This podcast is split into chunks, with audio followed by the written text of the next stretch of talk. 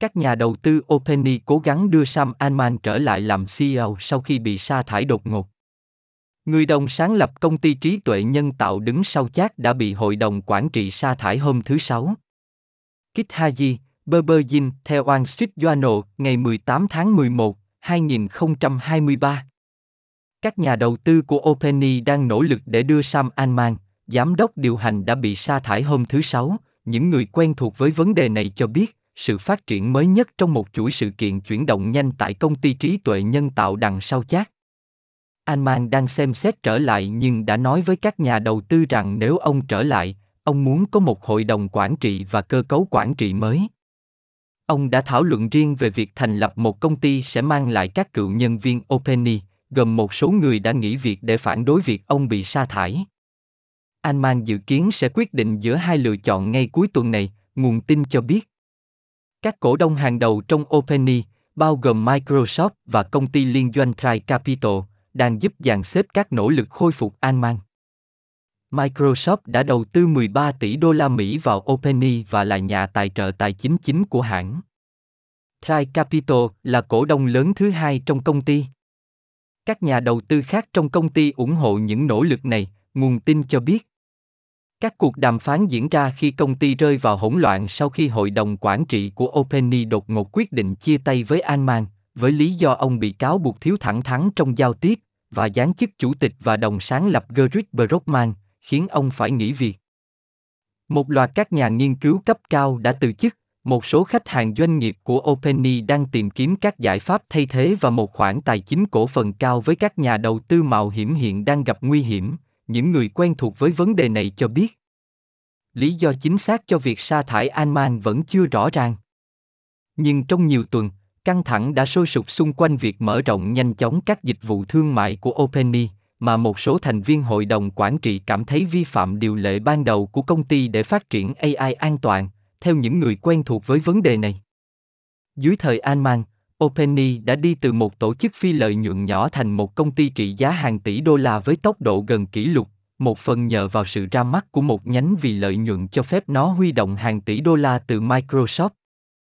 Một sự đảo ngược đột ngột và dữ dội trong 24 giờ qua phản ánh sự căng thẳng giữa nhánh phi lợi nhuận nghiên cứu mà Altman là đồng sáng lập 8 năm trước, mà hội đồng quản trị vừa sa thải anh ta, và cánh tay thương mại đã phát hành Chat một năm trước, đã trở thành một trong những sản phẩm phổ biến nhanh nhất trong lịch sử công nghệ.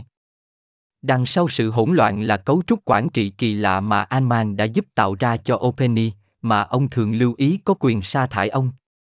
Hầu hết các CEO sáng lập công nghệ sở hữu vốn chủ sở hữu trong công ty của họ và báo cáo cho một hội đồng quản trị gồm đầy đủ đại diện của các nhà đầu tư để giúp đảm bảo rằng các quyết định được đưa ra vì lợi ích tốt nhất của các cổ đông. Altman và những người đồng sáng lập của ông đã cố tình tạo ra một cấu trúc trong đó cả hai điều này đều không đúng. OpenAI được thành lập như một tổ chức phi lợi nhuận vào năm 2015. Altman đã tạo ra một cánh tay thương mại cho OpenAI 4 năm sau đó, ngay sau khi ông trở thành giám đốc điều hành, để cho phép công ty huy động hàng tỷ đô la cần thiết để tài trợ cho việc đào tạo các mô hình AI của mình. Tuy nhiên, cánh tay thương mại đó vẫn được quản lý bởi một thành phần phi lợi nhuận. Chi nhánh vì lợi nhuận trị giá gần 30 tỷ đô la thuộc sở hữu của Microsoft 49% và bao gồm một loạt các nhà đầu tư mạo hiểm hàng đầu thuộc nhóm người ủng hộ, những người được hứa hẹn một phần lợi nhuận của OpenAI. Nhưng cuối cùng không ai có quyền kiểm soát việc điều hành công ty.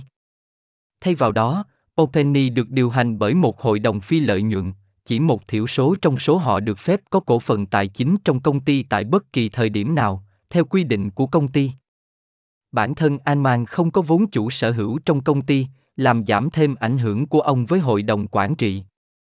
Điều này cho phép hội đồng quản trị về cơ bản lật đổ Altman mà không cần sự đồng ý của một số nhà đầu tư lớn nhất của OpenAI, và mặc dù thực tế là ông đã mang lại thành công tài chính nhanh chóng cho công ty và khiến định giá của nó tăng vọt. Việc sa thải ông là một cú sốc đối với các nhà đầu tư, nhân viên và khách hàng của OpenAI.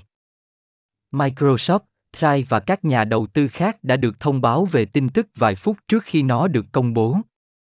Hầu hết nhân viên và khách hàng phát hiện ra khi bài đăng trên blog được xuất bản vào chiều thứ Sáu. Altman đã tức giận trước quyết định của hội đồng quản trị và phàn nàn với các cộng sự về việc không làm tốt hơn công việc quản lý các thành viên của mình và đảm bảo lòng trung thành của họ, theo những người nghe nhận xét của ông. Ông nói với bạn bè trong tuần này rằng thật nực cười khi các cổ đông lớn không có tiếng nói trong việc quản trị công ty.